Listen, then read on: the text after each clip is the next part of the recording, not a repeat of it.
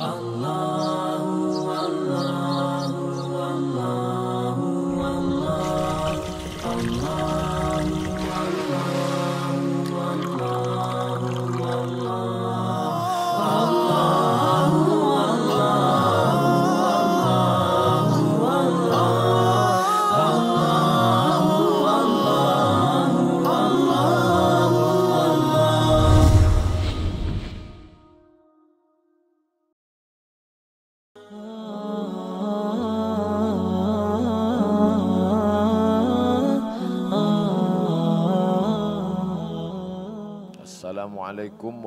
Warahmatullahi wabarakatuh.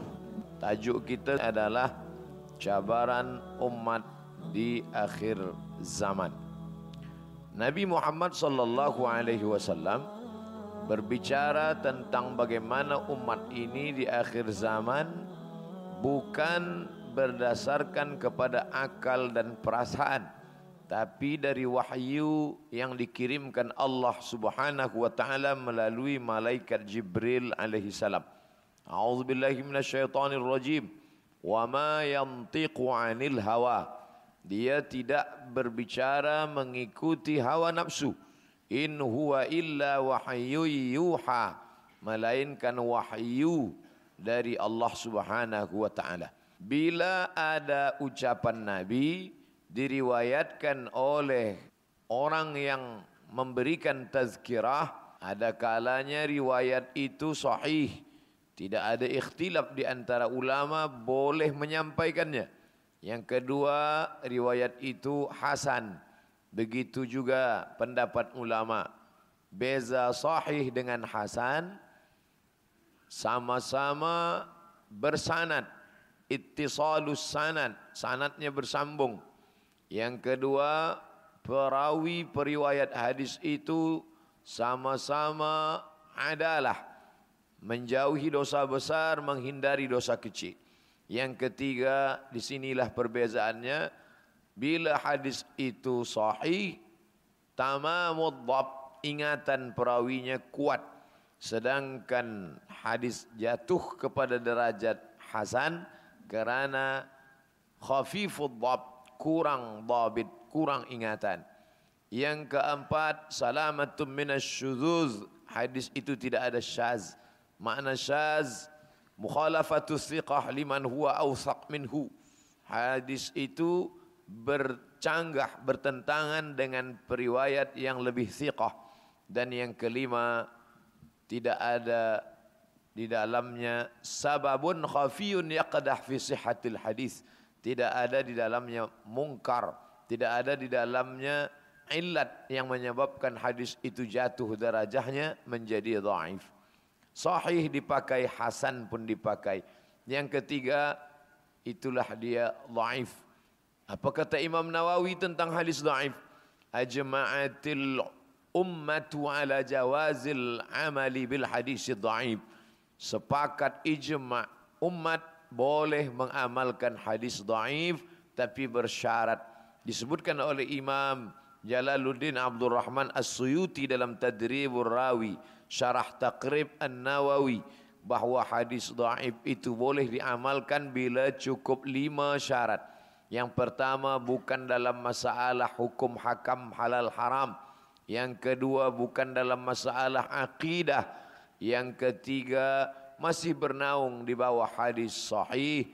Yang keempat, dia tidak ada periwayat yang kazab. Kerana bila ada hadis itu periwayatnya rawinya kazab, hadis itu maudhu, palsu. Dan yang kelima, untuk fadail a'mal dan dalam targhib wa tarhib. Oleh sebab itu Imam Al-Hafiz Al-Munziri dalam kitab At-Targhib wa Tarhib banyak menukilkan meriwayatkan hadis-hadis dhaif. Bila ada orang mengatakan jangan pakai hadis ini kerana dia dhaif, maka tidak mungkin kita membaca Sunan At-Tirmizi kerana di dalam Sunan Tirmizi ada hadis dhaif, bahkan dalam kitab Musnad Ahmad bin Hambal ada hadis dhaif, bahkan dalam kitab yang tua Muwatta Malik meninggal Imam Malik dalam tahun 179 pun banyak hadis dhaif terutama balaghat kerana Imam Malik berkata balaghani an siqah sudah sampai hadis kepada aku dari seorang periwayat yang siqah maknanya tidak disebutkan rawi hadis itu.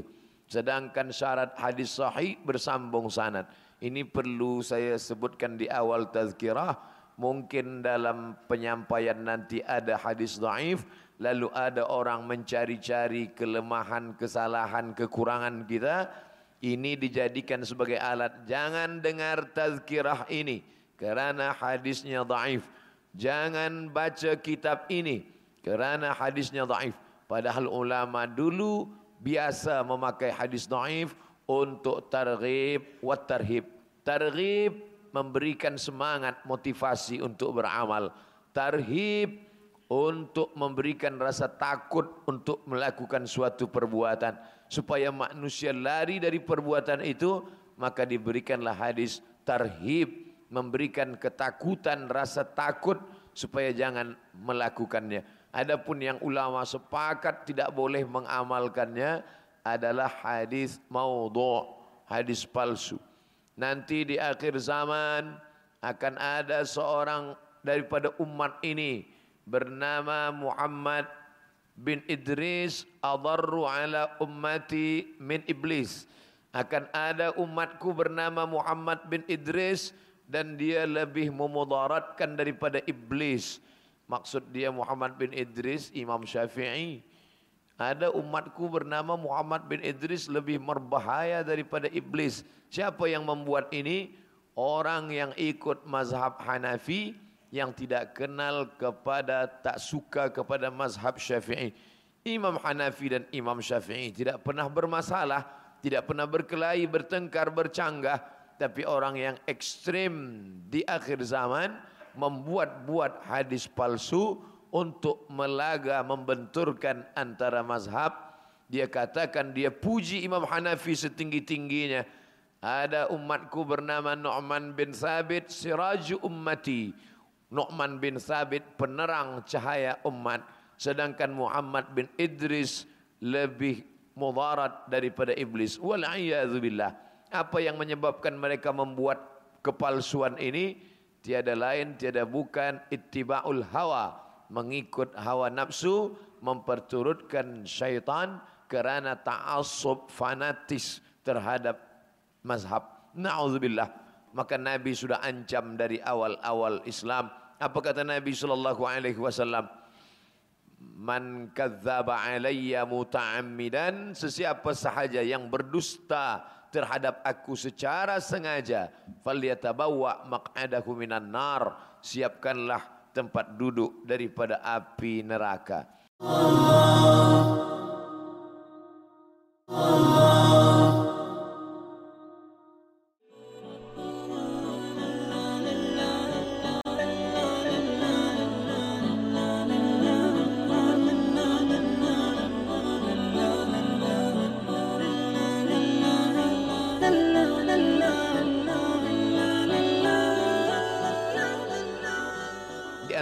hadis yang disampaikan Nabi SAW tentang cabaran akhir zaman adalah sayati zamanun ala ummati. Akan datang suatu masa pada umatku nanti la yabqa minal islami illa ismuh.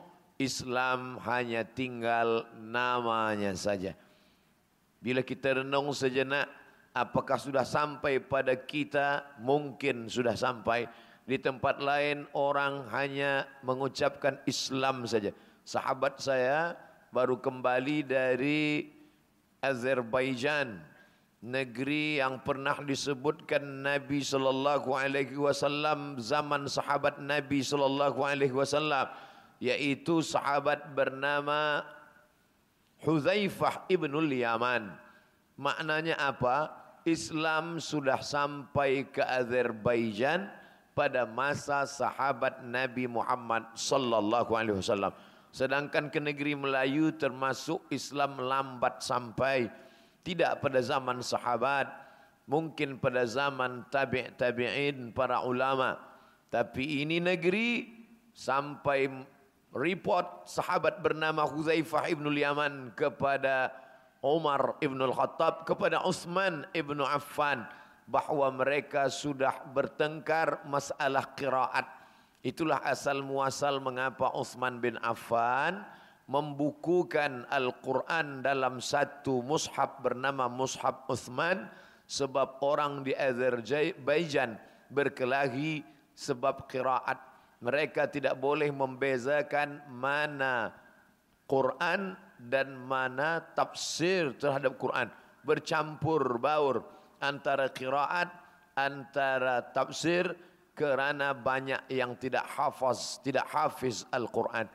Tapi yang ingin kita bahaskan bahawa orang sudah sampai ke Azerbaijan membawa Islam. Apa yang terjadi hari ini?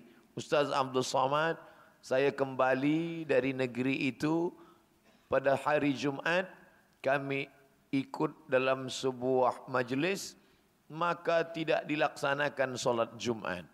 Mengapa demikian? Apa yang terjadi? Ini menunjukkan la ya baqa minal Islam illa ismuh. Islam ada tapi hanya nama saja.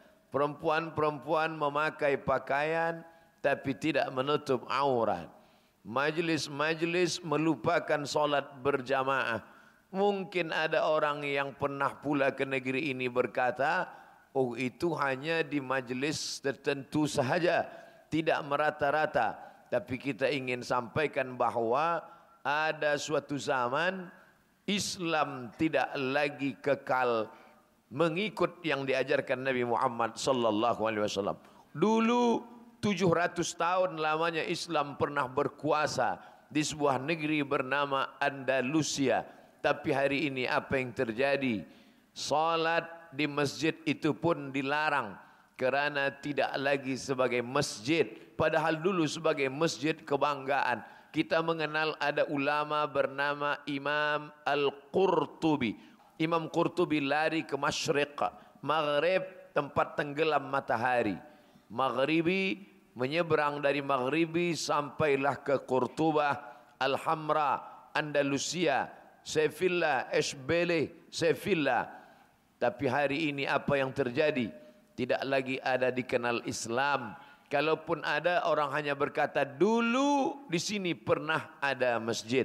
Dulu di sini pernah ada Islam. Tapi hari ini tinggal namanya saja. Ini cabaran bagi kita semua.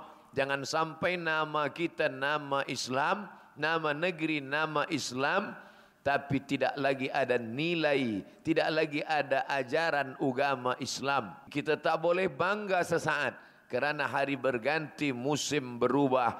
Begitu cepatnya bila tak kita jaga, kita wariskan Islam ini kepada generasi masa akan datang.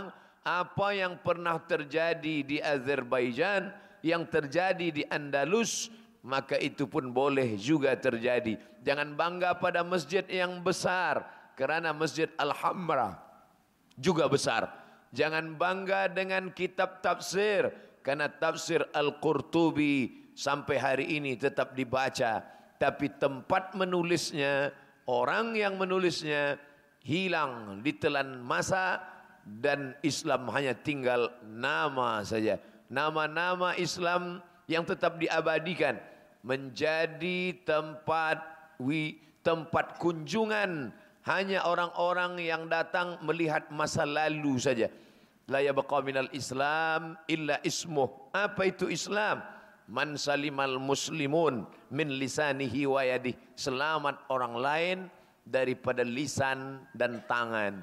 Lisan tidak berkata kasar, tangan tidak menganiaya orang. Ini bagian dari adab-adab Islam.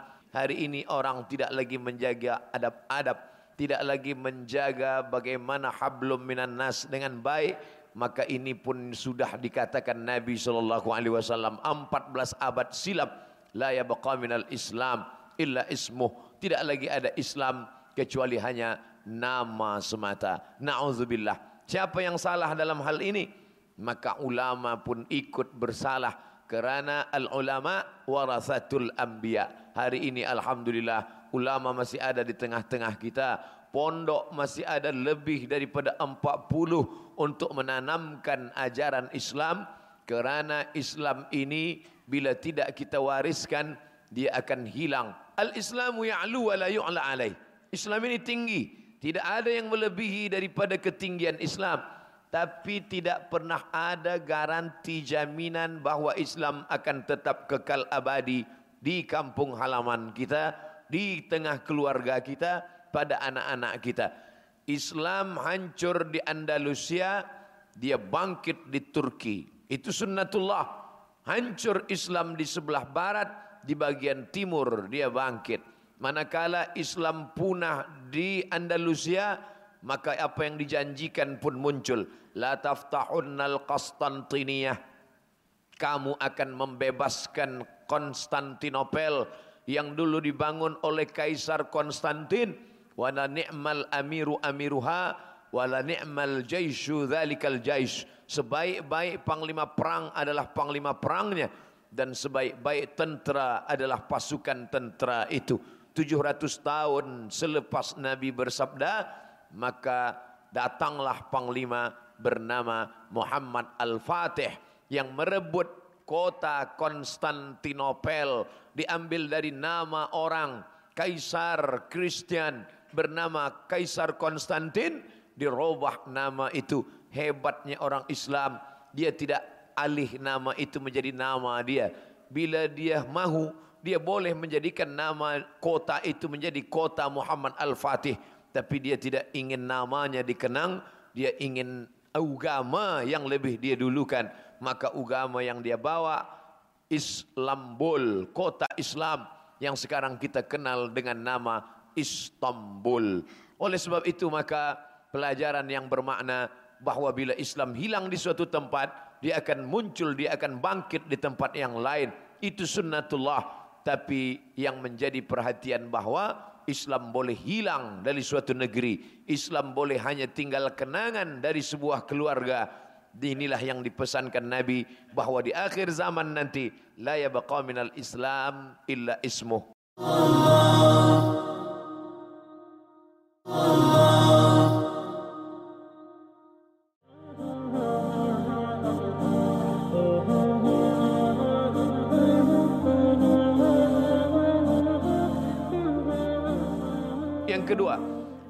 minal qur'ani illa rasmuh.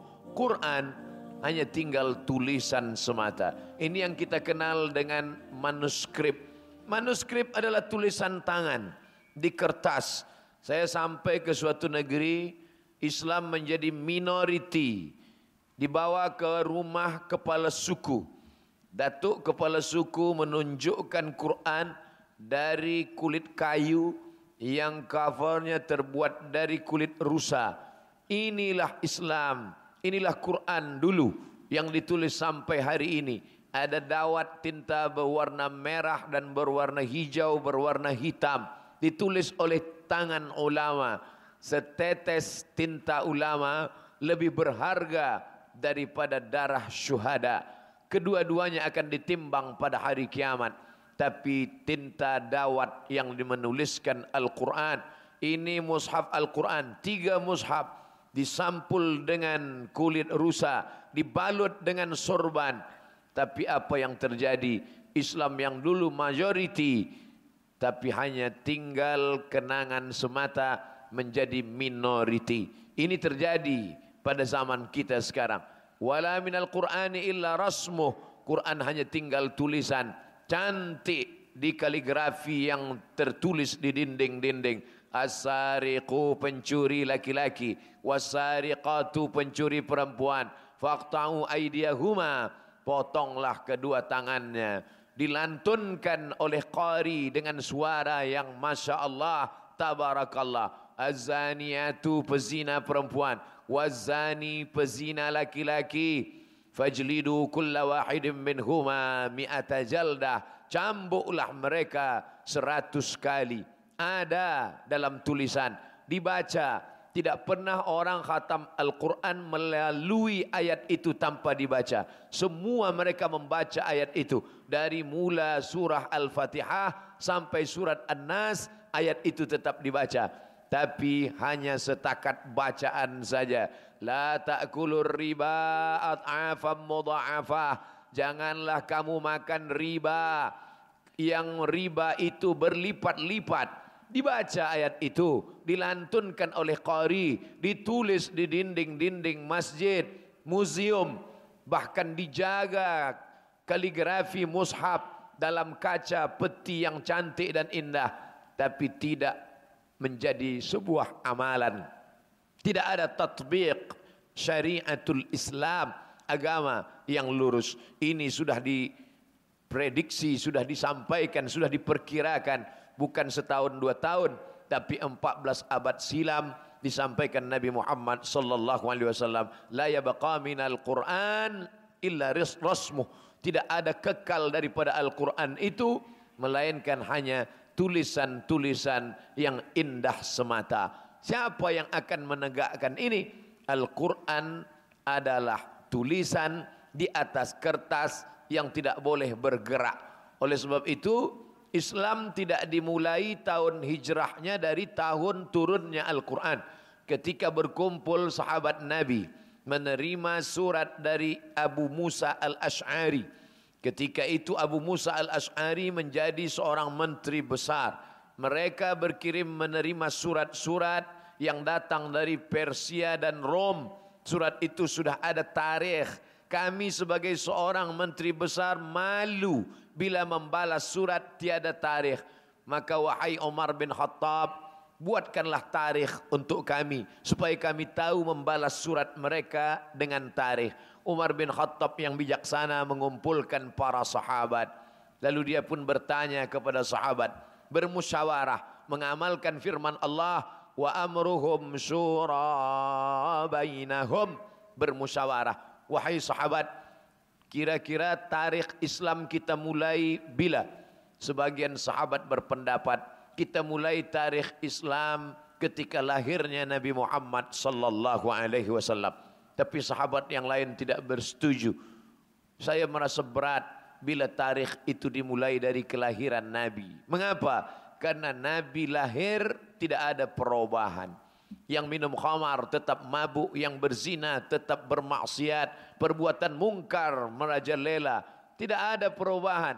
Kalau begitu jangan kita mulai tarikh Islam daripada lahirnya Nabi. Kalau begitu ada pendapat sahabat yang lain, ya sahabat berpendapat bagaimana kalau tarikh Islam kita mulai dari turunnya Al-Quran. Iqra bismi rabbikal ladzi khalaq khalaqal insana min 'alaqin iqra wa rabbukal akramul ladzi 'allama bil qalam 'allamal insana ma lam ya'lam. Pendapat ini pun juga ditolak oleh sebahagian sahabat.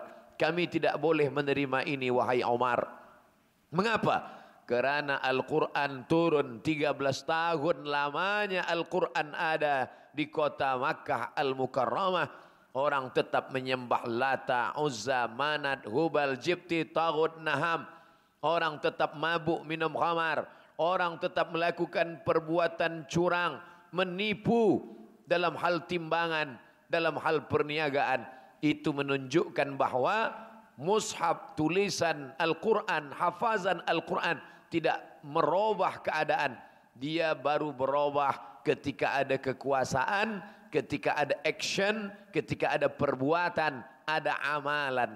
Maka orang yang menghafaz Al-Quran, menuliskan Al-Quran, melantunkan Al-Quran, bila tidak diamalkan dalam wujud perbuatan, maka apa yang dikatakan Nabi cabaran akhir zaman, la yabqa minal Islam, la yabqa minal Quran, illa rasmuh.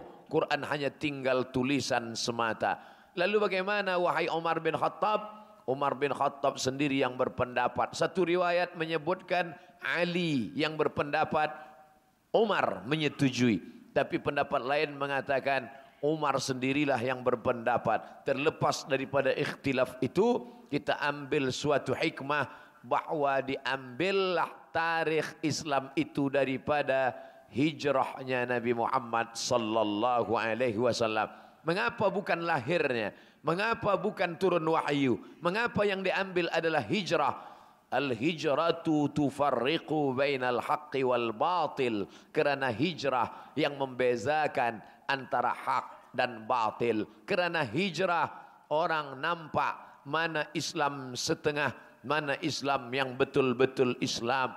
Masa hijrahlah hin pindahnya Suhaib Ar-Rumi meninggalkan perniagaannya. Suhaib Ar-Rumi seorang peniaga daripada Rumi, Rom. Dia bukan orang Arab. Merantau ke kota Makkah Al-Mukarramah. Hartanya melimpah ruah. Selepas itu semua ada pada diri dia.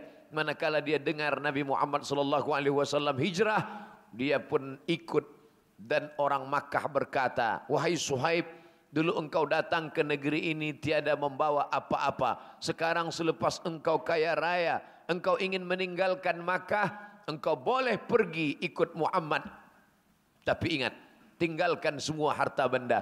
Bila dulu datang kemari sebatang kara tiada membawa harta benda, maka sekarang engkau pun mesti pergi juga sendiri. Tidak berat hati Suhaib Ar-Rumi meninggalkan negeri itu, maka dia pun pergi apa kata sahabat mengadu kepada Nabi baginda Suhaib miskin, Suhaib susah. Tapi Nabi membalas tiga kali.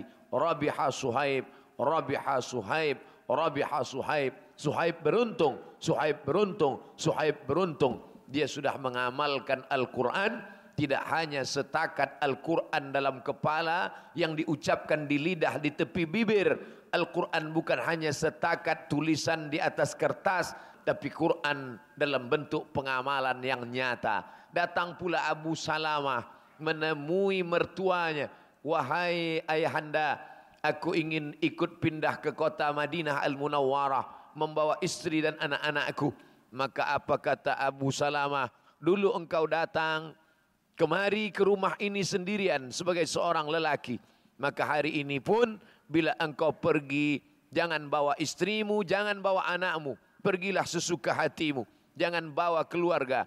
Apakah Suhaib Ar-Rumi berhenti? Tidak. Apakah Abu Salamah berhenti? Tidak.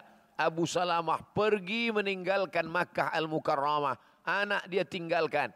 Istri dia tinggalkan. Bukan sehari dua hari. Bukan setahun. Dua tahun lamanya Abu Salamah pergi meninggalkan Makkah Al-Mukarramah. Barulah kemudian datang Ummu Salamah datang istri dan anaknya. Ini makna wa may yuhajir fi sabilillah. Sesiapa saja yang hijrah di jalan Allah yajid fil ardi muraghaman katsiran wasa'ah dia akan mendapatkan kebaikan dia akan mendapatkan cabaran dia akan mendapatkan ujian. Tapi di balik itu semua dia akan mendapatkan kebajikan-kebajikan. Ini bukan setakat rasam tulisan kita menyebutnya sebagai Rasmul Uthmani, rasam tulisan pada masa Uthman Ibnu Affan. Nabi sudah mengatakan la yabqa minal Islam illa ismuh. Islam hanya nama wala minal Quran illa rasmuh. Quran hanya setakat rasam tulisan semata. Allah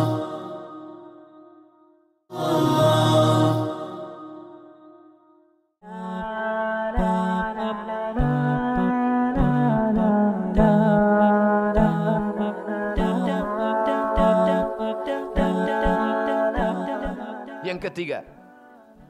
Wa masajiduhum amirah. Masjidnya amirah. Megah cantik indah. Wahya kharabum minal huda. Tetapi tidak ada hidayah di dalamnya. Kerana apa? Masjid hanya setakat tempat berkumpul sembahyang ritual. Selepas itu orang pun kembali ke tempat masing-masing. Dulu masjid membangkitkan semangat tidak terlampau besar dari mihrab mimbar tempat Nabi menyampaikan khutbah ke dinding makam rumah kamar Nabi hanya 22 meter sahaja dan ke belakangnya pula hanya 15 meter. Itulah yang dikatakan baginda ma baina baiti wa mimbari antara rumahku dan mimbarku raudhatun min riyadil jannah adalah satu taman surga yang hari ini berlomba-lomba umat Islam ingin salat di taman raudhah itu. Mudah-mudahan kita termasuk anak cucu kita disampaikan Allah ke taman raudhah itu insya-Allah. Tapi apa maknanya? Bahwa ada suatu masa Islam seperti yang dikatakan masjidnya besar tapi tidak lagi membangkitkan hidayah kerana orang setakat melihat kagum, indah, besar, mewah, megah, cantik tapi tak pernah menyentuh ke dalam hati. Apa sebab? Di antara penyebabnya adalah hilangnya permata-permata ulama. Dulu orang-orang yang datang ke tanah suci Makkah dari bumi Melayu tiga bulan dalam perjalanan berangkat lalu kemudian tiga bulan pula dalam perjalanan pulang dan sebagian mereka sampai ke tanah suci Makkah ke Madinah tidak lagi kembali. Meninggal di tanah suci Makkah menuntut ilmu. Saat masa itu Masjidil Haram tiang-tiangnya menjadi saksi. Setiap tiang ada majlis. Tiang ini majlis tafsir. Tiang ini majlis hadis. Tiang ini majlis fiqh tiang ini majlis usul fiqh. Maka ada halaqah. Masa itu orang-orang Melayu bangga bila sampai ke tanah suci kerana nama-nama mereka tersebut ada Al-Kalantani Al-Patani Kemudian sampai pada puncanya Imam Masjidil Haram itu pun berasal dari negeri Melayu. Syekh Ahmad Khatib Al-Minkabawi. Iaitu Minangkabau. Ulama yang berasal dari negeri kita. Mereka menulis kitab-kitab tafsir. Diajarkan. Syekh Mahfud At-Tarmusi. Dari Tremas, Pulau Jawa. Syekh Abdul Samad Al-Falimbani. Sairus Salikin yang menjadi seorang syahid di bumi Melayu juga datang dari kota Makkah Al-Mukarramah. Apa maknanya? Masjid tidak hanya setakat tempat ibadah tapi juga tempat menuntut ilmu. Maka kembalilah mereka ke negeri-negeri Melayu menyampaikan risalah Islam sampai hari ini kitab-kitab mereka tetap dibaca di negeri Melayu. Di antaranya adalah kitab Sabilal Muhtadin Syarah Siratal Mustaqim yang diajarkan ditulis oleh seorang ulama bernama Syekh Muhammad Arsyad Al-Banjari dari negeri Banjar Kalimantan menunjukkan walaupun orang Aceh berbahasa Aceh orang Kalimantan berbahasa Banjar orang Sulawesi berbahasa Makassar tapi tetap mereka boleh disatukan apa yang membuat orang Banjar orang Makassar orang Aceh boleh duduk bersama dalam halaqah. Mereka disatukan oleh bahasa Melayu. Dan kitab mereka ditulis dalam huruf Arab tapi menggunakan bahasa Melayu. Mereka tulis dalam kitab Arab supaya boleh dibaca orang Arab. Mereka juga menggunakan bahasa Melayu sebagai penuntut-penuntut bumi Melayu boleh memahami kitab-kitab mereka sampai hari ini kitab Durun Nafis yang ditulis oleh Syekh Muhammad Nafis Al-Banjari dalam kitab Tasawuf Sairus Salikin yang setengah ulama mengatakan ini adalah bagian daripada terjemah kitab Ihya Ulumuddin juga ditulis oleh para ulama yang dulu kembali dari tanah suci Makkah Al-Mukarramah. Hari ini kita pergi ke Makkah berangkat umrah 15 hari, 11 hari kembali. Apa yang kita bawa? Apakah sama seperti yang mereka bawa pada abad-abad silam? Membawa kitab. Kembali dari tanah suci membawa ilmu, membawa kitab, membawa akidah, membawa fiqah, membawa tafsir. Hari ini kita renung sejenak. Mungkin setahun dua kali ke Makkah, ke Madinah. Apa yang kita bawa? Apa yang kita beli? Apakah sudah sampai kita pada fitnah akhir zaman yang disampaikan Nabi sallallahu alaihi wasallam wa masajiduhum amirah masjidnya megah indah dan cantik wa hiya kharabum minal huda tapi hancur kosong tak bermakna hilang daripada hidayah yang terakhir last sekali ini yang paling mengkhawatirkan kita orang yang dianggap alim ulama syarru man khalaqallah. Tapi kemudian menjadi orang yang terjahat di antara makhluk ciptaan Allah.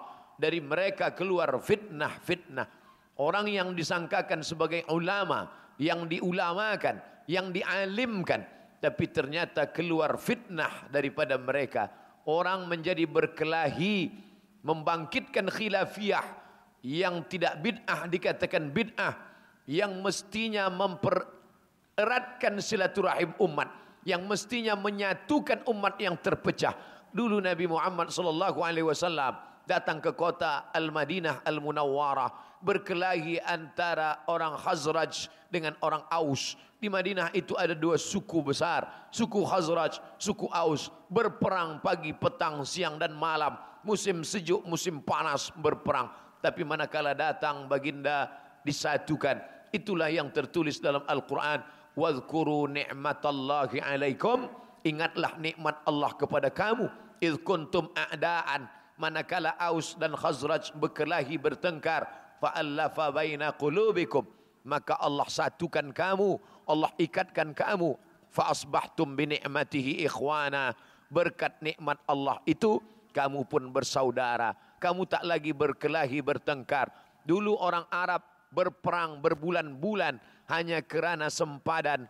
Maka datang Nabi Muhammad sallallahu alaihi wasallam menyatukan mereka mengikat mereka dalam ukhuwah. Orang tidak lagi berkata ana quraisy orang tidak lagi berkata ana arabi. Nabi mengajarkan la farqa bainal arabi wal ajam. Tak ada beza antara arab dengan yang bukan arab wala farqa bainal abyadi wal aswad tak ada beza antara yang berkulit putih dengan yang berkulit hitam Nabi mempersaudarakan mereka. Nabi menyatukan hati mereka. Tapi hari ini orang-orang yang menyampaikan hadis Nabi justru memperpecah umat. Minhumul fitan. Dari mereka fitnah-fitnah ini datang. Ini fitnah akhir zaman. Oleh sebab itu kita mesti mengaji merenung sejenak. Bila kajian tazkirah kita ikut hati kita semakin bersaudara, teruskan. Bila tazkirah kita dengar hati kita menjadi lembut, teruskan. Tapi bila tazkirah kita dengar, kitab dibacakan, hati menjadi keras, memicu permusuhan, hanya menyalakan api di lelang kering terbakar persaudaraan. Bid'ah, merajalela kata-kata bid'ah. Padahal perbuatan itu adalah sunnah berdasarkan dalil. Tapi kerana ini berbeza pendapat ulama, lalu orang begitu mudah membid'ahkan. Imam Syafi'i berkunut subuh. Imam Hambali tidak berkunut. Kedua-duanya imam ulama besar. Imam Hambali di Baghdad Irak dan Imam Syafi'i di Fustat Fustat itu sekarang Kahirah Mesir Apakah pernah Imam Hambali mengatakan itu murid-murid Syafi'i itu adalah pelaku bid'ah kerana ia bercanggah dengan aku dalam masalah kunut subuh? Tidak. Seorang pernah datang menjumpai Imam Hambali. Wahai Hambali, ya. Aku mengikut pendapat engkau dalam masalah kunut subuh. Kerana Imam Hambali tidak berkunut, maka aku pun ikut engkau, aku tidak berkunut subuh. Baik engkau ikut mazhabku pendapatku bahawa subuh tidak berkunut dan engkau amalkan pendapatku itu engkau bertaklid kepada aku baik tak salah. Imam Hambali ya bagaimana bila aku sembahyang subuh dan imamku itu bermazhab Syafi'i? Nampak cerdasnya seorang hamba Allah ini. Sebenarnya dia faham dia hanya ingin melihat bagaimana sikap Imam Ahmad bin Hambal, Imam Hambali. Dua ulama yang berbeza dalam masalah ijtihad fiqah. Di antara perbezaan mereka dalam masalah basmalah. Imam Syafi'i jahar. Bismillahirrahmanirrahim. Imam Hambali baca sir saja. Imam Syafi'i kunut pakai subuh. Sedangkan Imam Hambali tidak berkunut. Dan ini murid bertanya bagaimana jika aku berpegang pada mazhab hambali lalu kemudian aku solat subuh dan imamku itu tidak berkunut. Apa sikap aku? Maka imam hambali menjawab bila imammu berkunut maka angkatlah tangan ucapkan amin. Nassa alaihi ahmad. Begitu kata Syekh Ibn Uthaymin ulama Saudi Arabia. Ulama dari Saudi Arabia yang bermazhab hambali. Ketika ditanya bagaimana bila kami yang bermazhab hambali tidak berkunut subuh? Imam kami bermazhab syafi'i dia membaca kunut subuh. Apa sikap kami? Nassa alaihi ahmad. Disebutkan imam hambali secara nas maknanya bukan ijtihad mazhab hambali. Bukan pendapat ulama mazhab hambali setelah imam hambali mati meninggal dunia nassa alaihi Ahmad.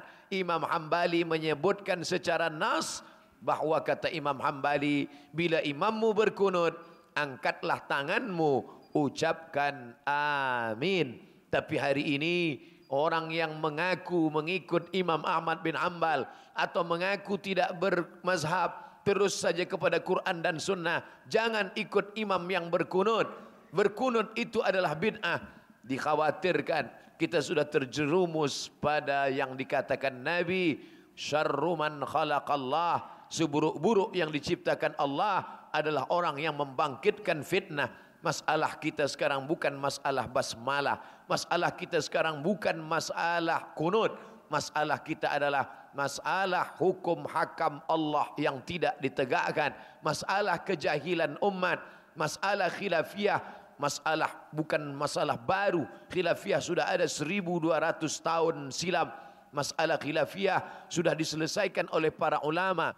Nata'awan fi mattafaqna wa nata'adhar fi makhtalafna. Mari kita tolong menolong pada perkara yang kita sepakati. Kita berlapang dada menerima perbezaan. Oleh sebab itu, mudah-mudahan apa yang saya sampaikan di satu saja hadis ini kita terselamatkan daripada fitnah akhir zaman insyaallah amin. Ya rabbal alamin